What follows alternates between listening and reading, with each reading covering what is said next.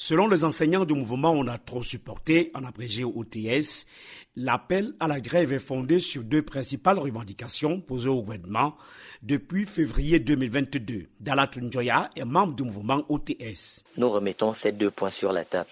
La signature et l'application du statut spécial de l'enseignant révisé est déposée à la présidence de la République depuis le 18 mars 2022. Enfin, l'appurement total de toute la dette due aux enseignants. Le chef de l'État a donné un certain nombre d'instructions au gouvernement relatives aux problèmes soulevés par les enseignants.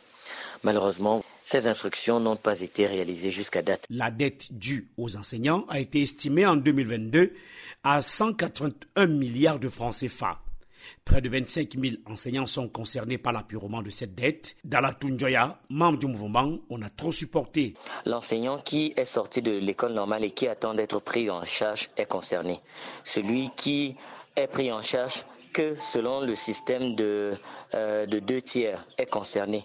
Celui qui attend le rappel de ces deux tiers est concerné. Celui qui attend le rappel de son non-logement est concerné. L'enseignant qui attend le rappel de ses avancements est lui également concerné. Au cours des négociations entamées en mars 2022 avec les enseignants, le gouvernement avait annoncé le délai d'août 2023 pour l'appurement total de cette dette. Le gouvernement a aussi pris certains engagements sur la gestion du plan de carrière des enseignants.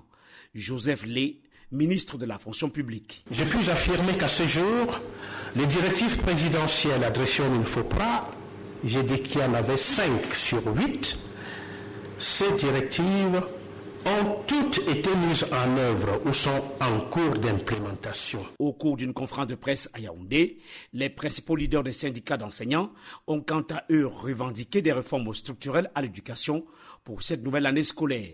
Roger Kafo, secrétaire général du syndicat national des enseignants du Cameroun. Nous pensons qu'il faut pour notre système éducatif des réformes en profondeur et il n'y a qu'une façon d'y arriver, c'est d'organiser un forum national de l'éducation.